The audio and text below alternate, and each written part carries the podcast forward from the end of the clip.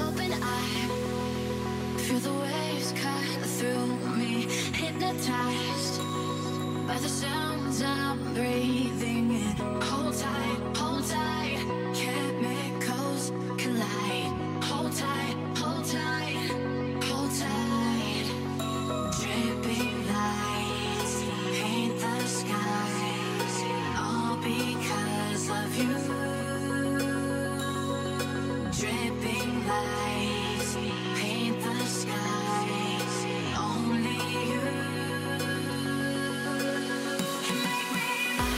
この番組はユーティリティユニバーサルピープルプレイを合言葉に気分の向上バイクライフの向上を目指すバイク系ネットラジオです。ようこそアップライドへ。私この番組のパーソナリティケンヤです。今日はゲストにですね以前も出演していただきましたグッドスピードのルイさんにお越しいただいております。はい。えー、出演2回目、旅バイクラットさんを超えたルイでございます。えっ、と、ルイさん、グッドスピードの説明をまた今回も はい。軽くしてもらっていいですか？はい。はい。えー、相方のスカイキーさんと一緒にですね、バイク系の、どちらかというとバラエティの、バラエティ系のポッドキャストをやっております。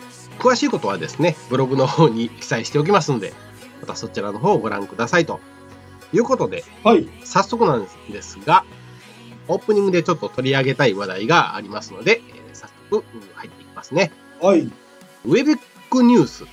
ウェベックってご存知です？ええあの、通販サイトですね。そうですね。ネットの、えーバイク系通販サイトですね。このウェビックニュースの2020年8月5日のおニュースでですね、えー中高年の大型バイク事故が続出。なぜ曲がりきれないのか？というニュースがありましたね。こちらの方を今回取り上げさせていただきます。はい。で、まあね、えー最近中高年ライダーによる事故が再び目立っているという書き出しから始まってるんですけど、この後2件の事故の紹介の後にですね、うん55歳を境に事故が増えるというふうに書いてありまして、事故会がまとめた2019年度二輪車市場動向調査によると、2019年の二輪新規購入者の平均年齢は54.7歳に達するなど、年々高齢化が進んでいる。うん。ちょっと調べたんですけどね、これ対象が2018年6月から2019年5月、まあこの1年間ですね、はい。の間に国内4メーカー、ホンダ、ヤマハ、スズキ、川崎ですね。この、えー4メーカーの新車を購入したユーザーを対象にしたもので、はい。えー前回調査、ね、2018年の市場調査に比べて、30代以下のお構成比がえー6ポイント低下して、全体の12%。で、えー前回より1ポイント増えた70代以上が同じ12%ということで、30代以下とお70代以上が新規購入者で同じという部分で、えーまあ、そういう結果のアンケートなんですけれど。はい。で、バイク事故と高齢化には関係、関連がありそうだという内容なんですけれど、はい。えー続けて読んでいくと、米国、アメリカですね。うんで、年齢別の事故発生件数を調べた興味深いデータがある。これによると、20代前半に事故発生率が一度ピークを迎え、その後55歳ぐらいで底を打つものの、60歳を過ぎると加速度的に事故が増えていく。職業ドライバーであるバス運転手でもほぼ同様の傾向を示しているという。若者は運転技術の未熟者や過信による事故が多く、その後経験を積むにつれ事故も減っていくが、それ以上に加齢による衰えが大きくなると事故が増えるという構図が見えている。これらは4輪の調査がベースではあるが、事故と年齢の関連性という意味では2輪にも参考になる、えー参考になると言えるだろう。この後、えー運動能力の低下について、えー書かれてあるんですけれど、その後に、早いが偉いは願い下げというふうに書書いてありまして、うん。えーまた事故例を見ていると、仲間とのツーリング先で発生しているケースが目立つと。一人なら無理しないところを集団で走っているとつい周囲のペースに飲まれてしまったり、離されまいと普段は出さないスピードでついていこうとしてしまったり。わかる。わかりますよね。うん。はい。で、バイクは勝負ではなく趣味のはず。ツーリングは競争ではなく楽しみのはずだ。ライダーは常に自制心が試されている。また、ツーリングリーダーの責任も重い。これまでバイクショップの主催のツーリングに何度か参加させていただいたこともあるが、残念なことに先導するスタッフがこれ見よがしにぶっ飛ばすケースが多かった。バイクのプロであり、みんなを安全に家に帰すことが使命なはずなのに、自ら事故の原因を作ってどうするのだ。早いが偉い的な雰囲気が漂っていたら、お先へどうぞとはっきり誇示していい。ここでもし速さ自慢をする人たちがいたら、その人のためにやんわりと諭してあげてほしい。せっかくの景色をもう少しゆったり楽しみましょうよ。ということで、この夏休み、ツーリング計画を立てている方も多いと思いますが、どうか無事に笑顔で過ごしていただければ幸いです。という記事が、えー掲載されていました。はい。どうですかね？あのーたまたま、たまたま読みました。おそらく発表された日に。あ、そうですか。はい。で、約30年ほどの乗ってきて、うん。グループのツーリングを企画したり、引っ張る、まあ、いわゆるそのツーリングのリーダー的な役割で行くことも結構多かったんですよ。はい。特に若い頃。うん。だからね、耳が痛いなっていうところと、あと、あるある。あるある。うん、そうそうですよね。特に慣れてない人、初心者、普段マスツーリングしない人ほど、一緒に走った時に、前の人のペースに引っ張られてしまうっていうのは、うん。本当によくあったなって思うので、うん。ね、あの、無理しないで、全然違うペースだなで、こう、アクセルを戻せる人が、案外少ないというか、そうですうね。ん、うんだから、あこの書いてあることは、あわかるなって思いました。うん。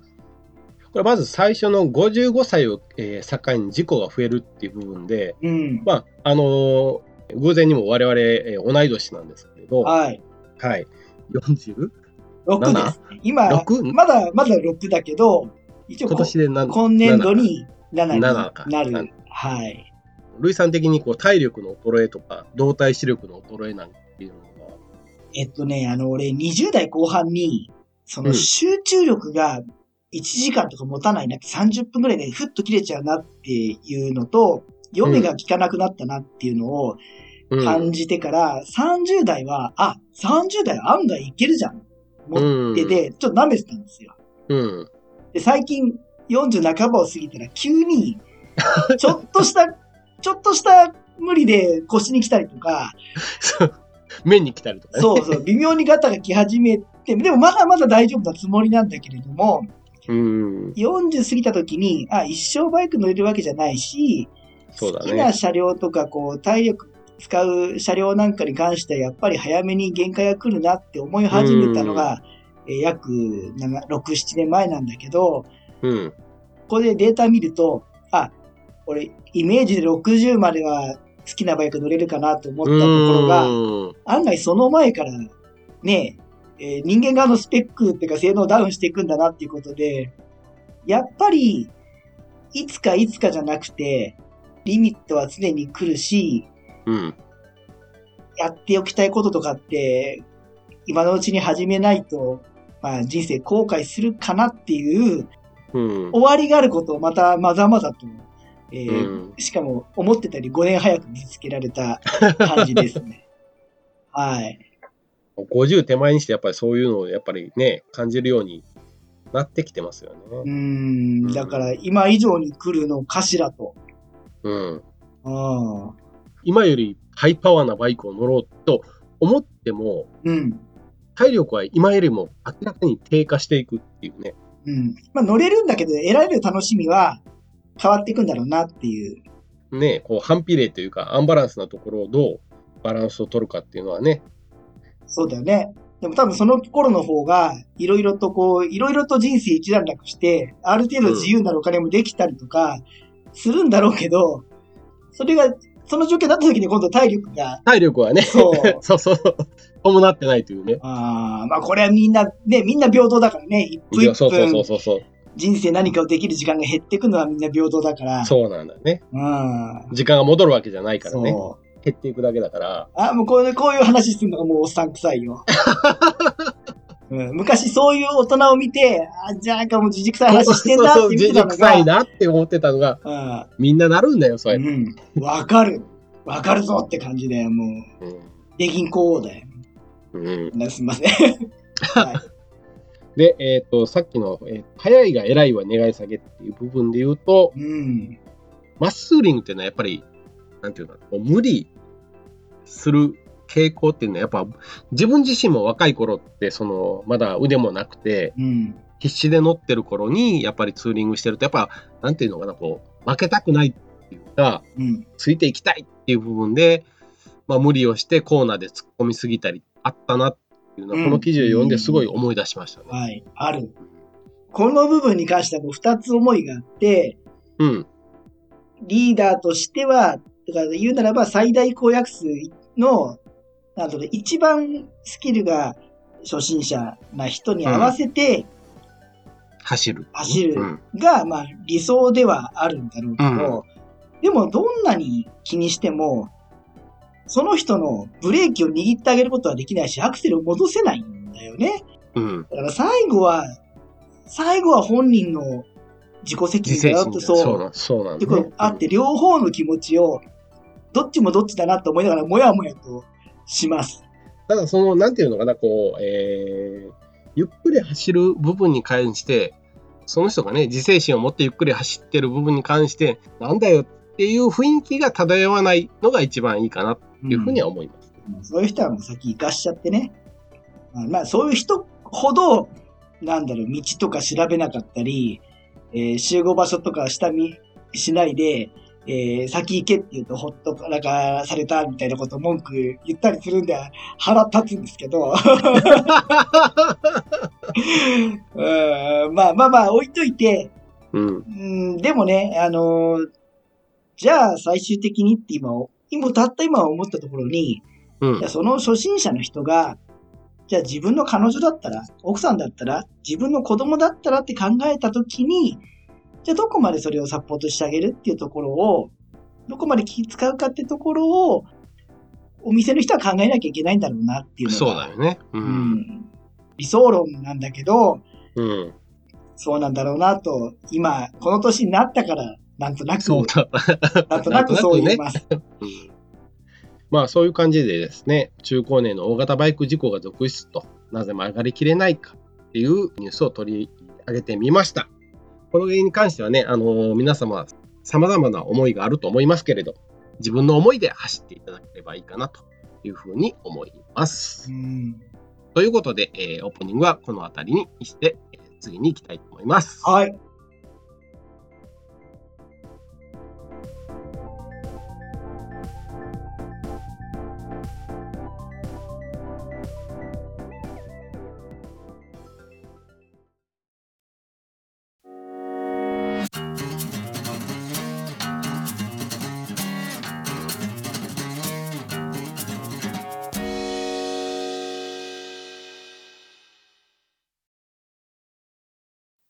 はい。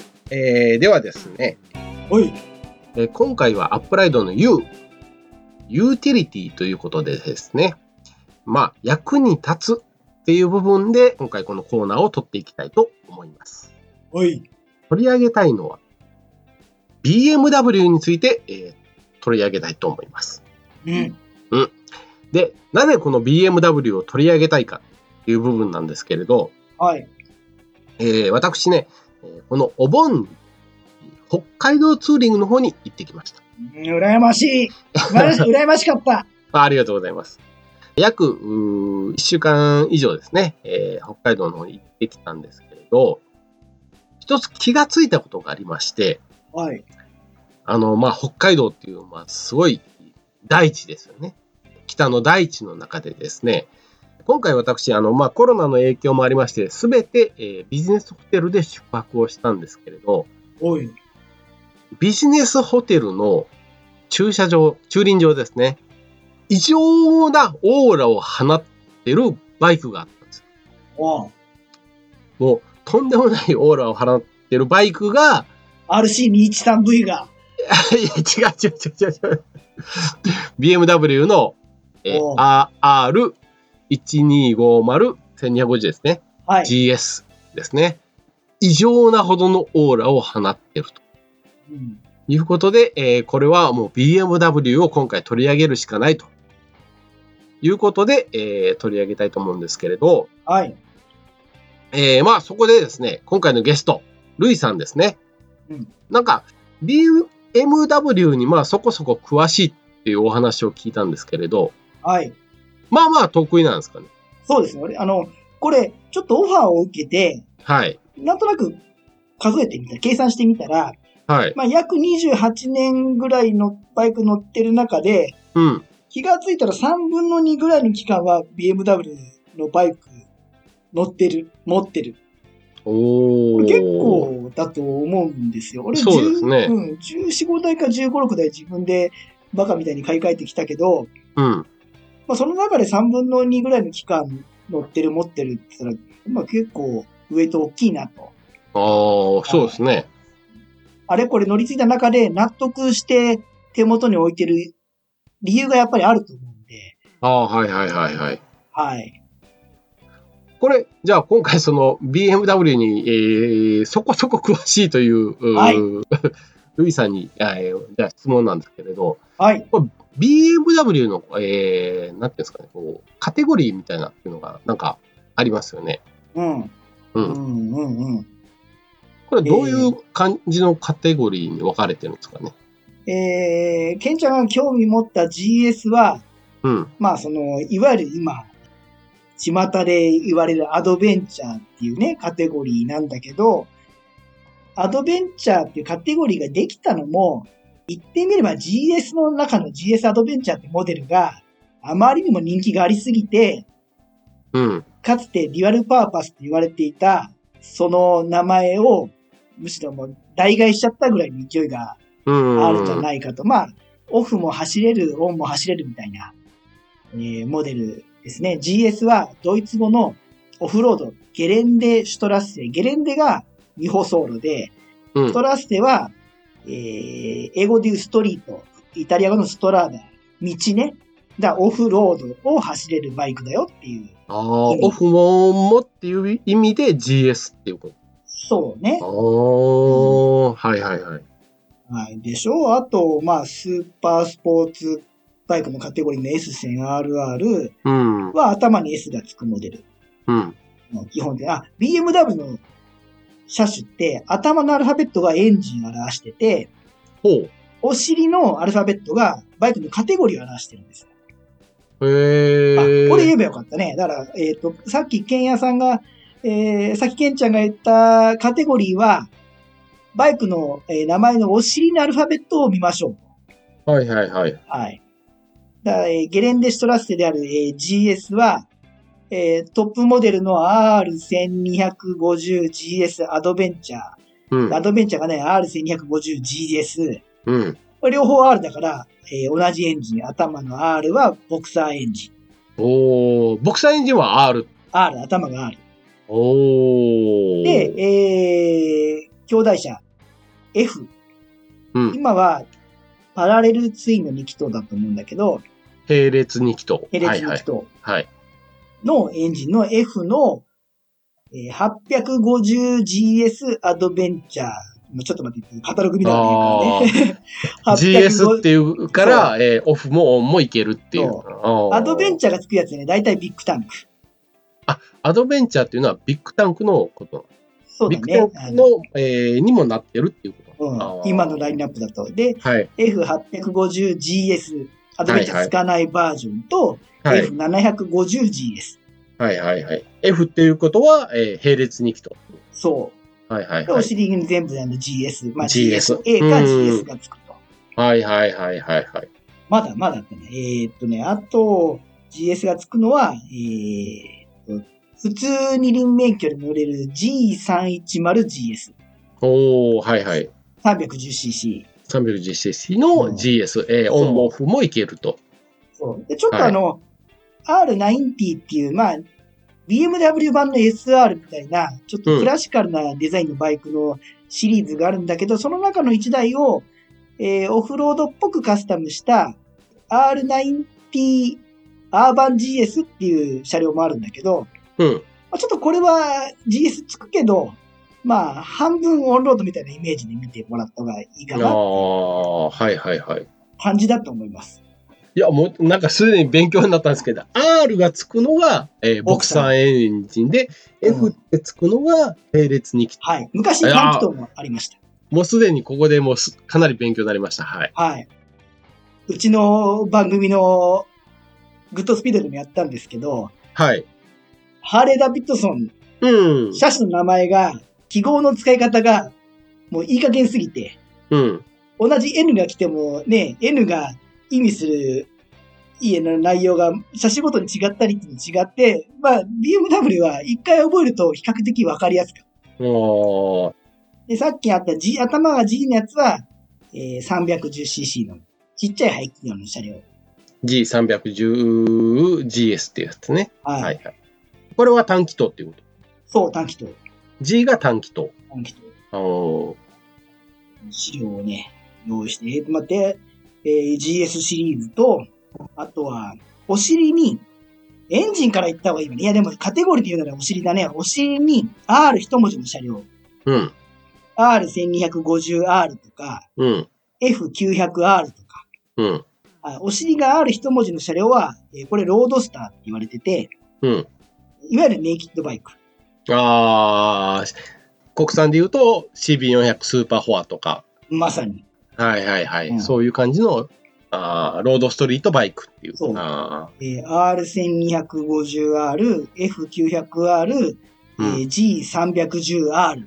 うんうんうんうん。みんなネイキッド。あー、なるほどね。スポーツと GA オフロードとネイキッドと、あと、えー、スポーツツアラーみたいな RS っていうモデルが、うん。昔はレンシュポルトとか言われてたけど、R1250RS 車両があったり、あとボクサーの R には R1200RT っていう完全なツアラーとか、ほうほうほう。もう香りがめちゃくちゃでかくて、ちょっとおデブちゃんのやつと。あー、ハーレーっぽいやつね。ハーレー、いや、まあハーレーっぽいかな。ゴールドウィングっぽいかごな。あー、そうだね。ゴールデンウィングの方が近いね。うん。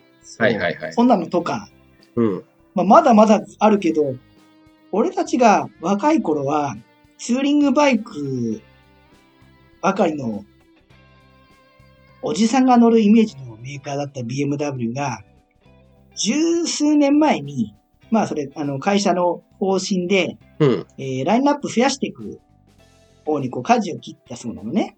ほ今回これオファーを受けて聞いてきたんだけどさ。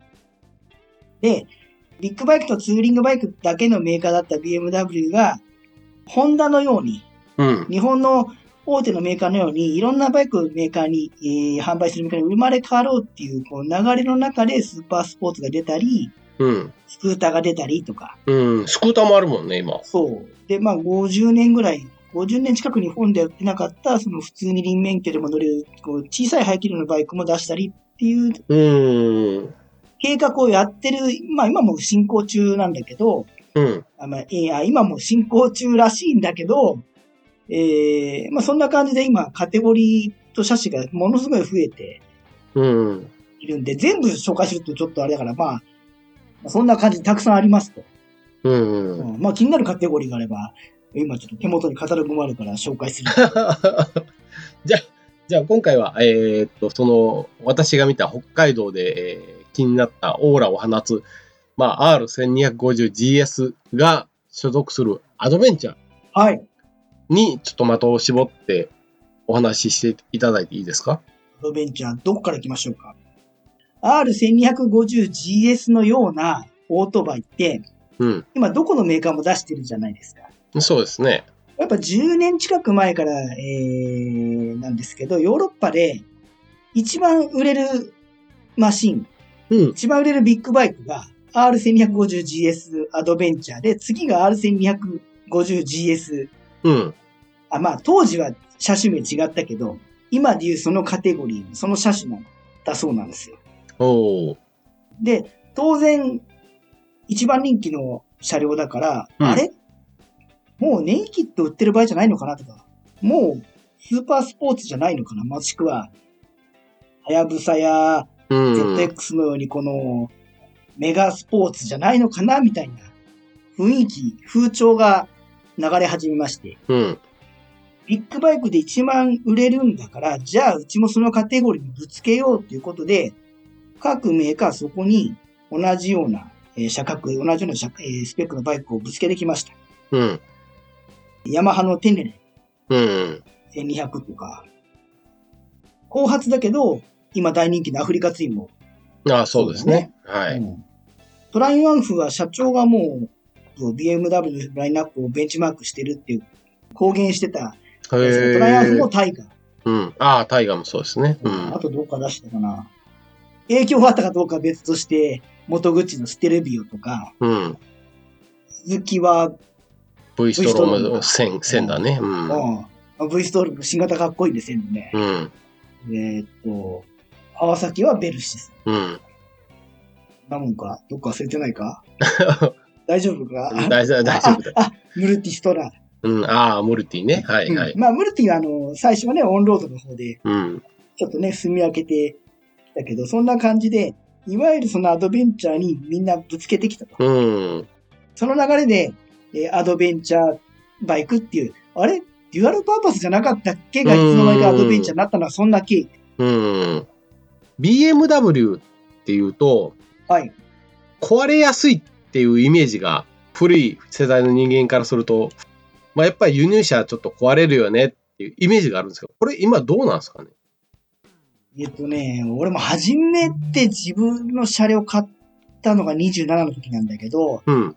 まあ、まずそれ気になるよね。気になりますね。うん。じゃあ、えっ、と、自分の体験からいくと、はい。今まで R1100RT、うん。これはね、3万5、6千キロ乗ったかな。中古で買って。で、R、あ、違うな、その前に、えっ、と、K1200S。うん。これも3万5千キロぐらい乗ったかな。で、R1200R。うん。3万6千キロぐらい。みんなあんま乗ってないんですね。な。えっと、その後に、これ結構大変だったけど、R100RS っていう30年ぐらい前のやつを2台乗って、うん。で、今が R90。うん。6台。乗ってみて。うん。約20年ぐらい乗ってみて、うん。壊れたかというと、うん。RT 壊れなかった、K も壊れなかった、えー、R1200R もない。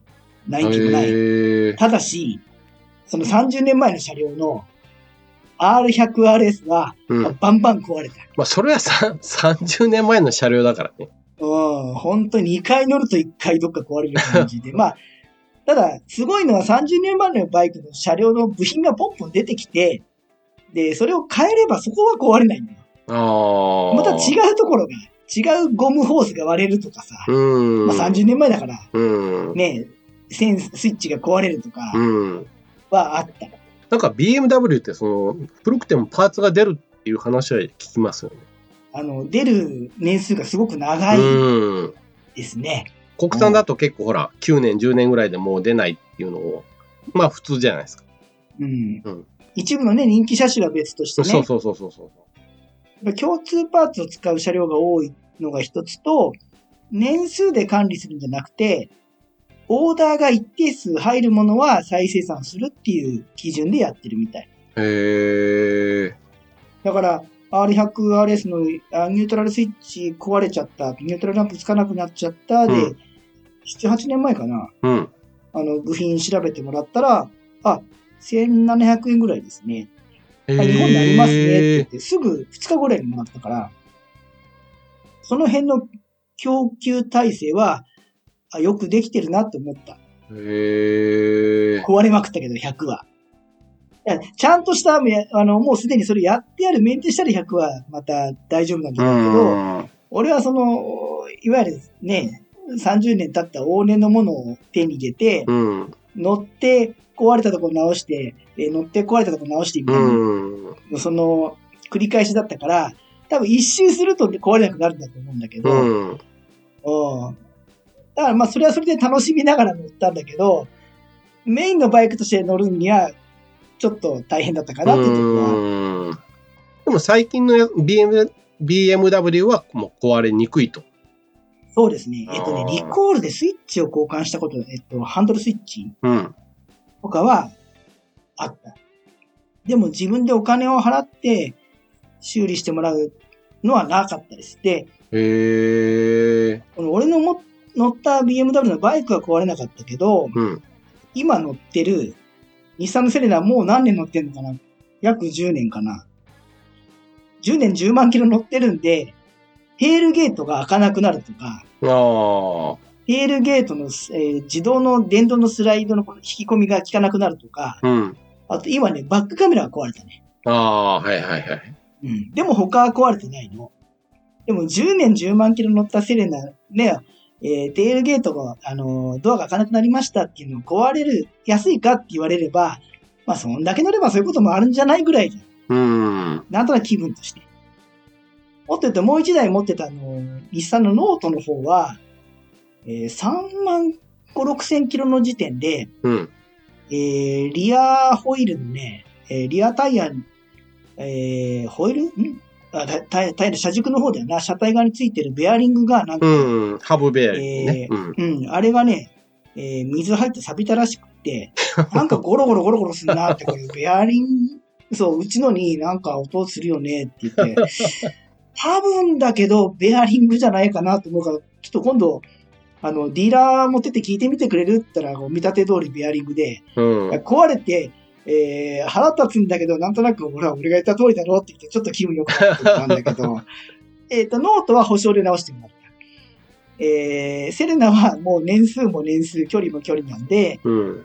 全部自費で毎回修理費かかるんだけうんど、じゃあ国産の日産の車壊れやすいかって言われれば、まあそんなもんじゃないって感じだと思うんだああー、はいけど、そはい。れと比較すれば、俺が乗ってきた BMW は R100 以外は、一台も壊れてないです。ああ、なるうんほど、ね。10万キロ乗れば、まあまあ、それはね、違うん。あるかもしれないけど。うん。おーで、うんそもそもバイクって壊れるかっていうところで、うん。ケンちゃんなんか乗ってきたバイクで壊れた？いや、特にはないかな？ないよね、あんまり。うん。他のも今回書き出したんだけど、多分25、6年前のモデルを乗ってたと思うんだけど、ベスパの 50S 乗ってる時は、まあ、大体年に2、3回電装が調子悪くなる。まあ、それはもう、イタリア車あるあるあるだからね。うん。まあ仕組みが簡単で腹が立つことにすぐ治るからまたこう捨て時がなくて困ったんだけうど、ん。あと、便利90、ホンダのね、これ前の説も、これやっぱ電装がね、弱かったね。なんか。えーメインスイッチ周りの接触が悪かったり、うんうん。じゃあ便利90、ホンダのバイク壊れやすいかって言われると、まあ、ね、20年ぐらい乗ってりゃそんなのもあるじうゃない。ん。あと、トライアンフのスピードトリプルに乗ってて、これ8年乗ってる間に、3万8000キロぐらい乗った時に、リレーがパンクした。ああ、はいはい。エンジンかかんなくなったけど、でも、これ、じゃあトライアンフが壊れやすいかとか、リレーが壊れやすいかとか、リレー多分日本製だと思うし、うん。原因がちょっと思い当たる節があって、バッテリー、バッテリーを変えずに、あるあるだね。そう、6年間、あの、もう性能が落ちてるものを充電しながら無理やり使ってたから、はいはいはい。いわゆるその、ね、電力の波が出た時の、こう、貯水池としての、キャパシターとしてのバッテリーの性能が出せなくて、うん。それを全部、全部、全部リレーが受けてバカーンとパンクしたんだと思うの。いはいはいだ。からまあこれはトライアンフが壊れやすいとかリレリレーが弱いじゃなくて、俺の使い方が悪かったかな。ぐらいで、他の車両は、もう買った時から調子悪かったって別として、うん。壊れてないよ。メーカー問わず。うん。最近のバイクは本当そうですよね。うん。うん。壊れないっていうのはありますよね。あんまりないよね、ほんとね。パンクとかそういうのは別として。それはもうじゃあ BMW を買ってもそその辺の心配はないのかなっていう感じですうか。ん、心配はしてない。ああ。壊れやすいかどうかっていうと、ああ。ちょっと前に、俺が自分でも思ってたし、お店で話をしてる人を聞いたことがあるんだけど、うん。ABS って BMW30 年近く前から始めてたんで、あ、そうなんだ。そう、へ BMW っえ。て世の中のカテゴリー、様々なその技術のね、最新のものを使いたがる傾向があるんですって。これちょっとね、聞いてきたいい話だと思うんだけど、うん。要は、新しいことに挑戦する社風、気風ってのがあって、今でもニューモデルを、新しいモデルを出すときには、必ず最新の技術を取り入れるっていうのをルールにしてるらしいんだけど、なんかイメージ的には逆ですよね。そうそうそう、俺もそう思ってたの。うん古臭いツアラのメーカーっていうさ、うん保守的なイメージだと思ってたんだけど、聞いたら、テレスコピックフォーク。ほもう今99%ぐらいの勢いで世の中ほとんどのバイクテレスコピックフォークね、フロントのサスペンション。う。うん。これも最初にやったの BMW。で、今話した30年以上前からやってる。ABS。30年近く前、そう、ABS。うん。他メーカーがバイクにそんなのいるかって馬鹿にしてた時代から、真面目に人命を守るためには必要だってやり、やってるから、今、世界基準で ABS が、まあ、つけなきゃダメってなったルールの中でも、これね、あの、鈴木の ABS 試乗会体験会に行った人の話聞いたら、うん。全然違う。自分の車両だと絶対ロックしないのに、うん。その、デモ車の車両の ABS だとバンバンロックして、鈴木のね。はいはい。そう、へダメじゃんっえて言って、えー営業さんに怒られたんです。へなんで無茶な言い方しないでくだえ。さいって。だから、例えば今、ABS のコン、えー制御をしてる、その、部品自体は例えばボッシュとか、うんそ。の、多分作ってるメーカーが限られると思うんだけど、えー要はプログラムだよね、制御する。プログラムだよね。うん。うんそこにやっぱりノウハウがあるんだと思う。その人がすごいびっくりしてたんで、え。ーまあそれは馬鹿にされながらも30年やり続けた分、なんかこう、ノウハウがあるんだろうああ。な。うんあとトラクションコントロールとか、うん。オートシフターアップもダウンも、あと、えー、ボクサーモデルと昔の一部のモデルに使われたテレレバーっていう特殊なフロントサスペンション。テレレバー？テレレバー。うん。これ今の 1250GS にもついてる。フロントにもスイングアームみたいなのがついてるんだけど、うん。あとはデュオレバー。このテレレバーとはまた違う仕組みの特殊なフロントサスで、うん。構造自体は100年ぐらい前にもう設計されて、アイデアはあったんだけど、市販車世界初は BMW。まあ、製造する、その、技術的な精度や強度に、厄介なものがあったんだろうね。うん実現するまで200年近く経ったの。あと、電子制御サスペンションの市販車搭載とか、え、それも BM なの？多分これも S 線系が最初だった、ね。へえ。で、予想だけど、基本的にはこれ四輪からの技術が、やっぱりフィードバックされてうくることがーん。多いなと思うんで、おそらく、この先はあの、レーダーセンサーとか。あの、何、プロパイロットみたいな、その、ね、レーン維持みたいな、ああいう関係の何か制御系、安全系が入ってくるんじゃないかなってあーはいはいいう。はいはいはい。四輪ではもうあるじゃん。うん。スタンダードだもんね。そうそう、レーザーヘッドライトとかさ、うん。あの辺がそのうちバイクにも来るのかな、なんて思っているんですが、もう一つ、うー次聞きたいのは、維持費の問題なんですけど、うん。BMW だけに限らず、こう、ハーレーとかね、持つと、こう、なんか維持費がかかるんじゃないかなっていうふうには思うんですけど、これうん BMW についてはどうなんですかうーんとね、うんえー、まあ、外国車じゃないですか。うん。だから維持費高いんじゃないのっていうのは、俺もまず手を出すときに非常に気になったというか、うん。だでもあの時あれだな、気になる以前に、えー、その北海道で一緒に走ったおじさんのボクサーモデルの走りにびっくりして、うん。気になる以上に、巷で言われる乗り味の差って何なんだろうって興味がなさっちゃったけど、手に入れたらやっぱ気になったなっていう部分があって、えー維持費が高いというイメージあるじゃない？外国車。ある。で、これはですね、平野さん、このイメージは、うん正しい。正しいの前半はここまでとなります。後半に続く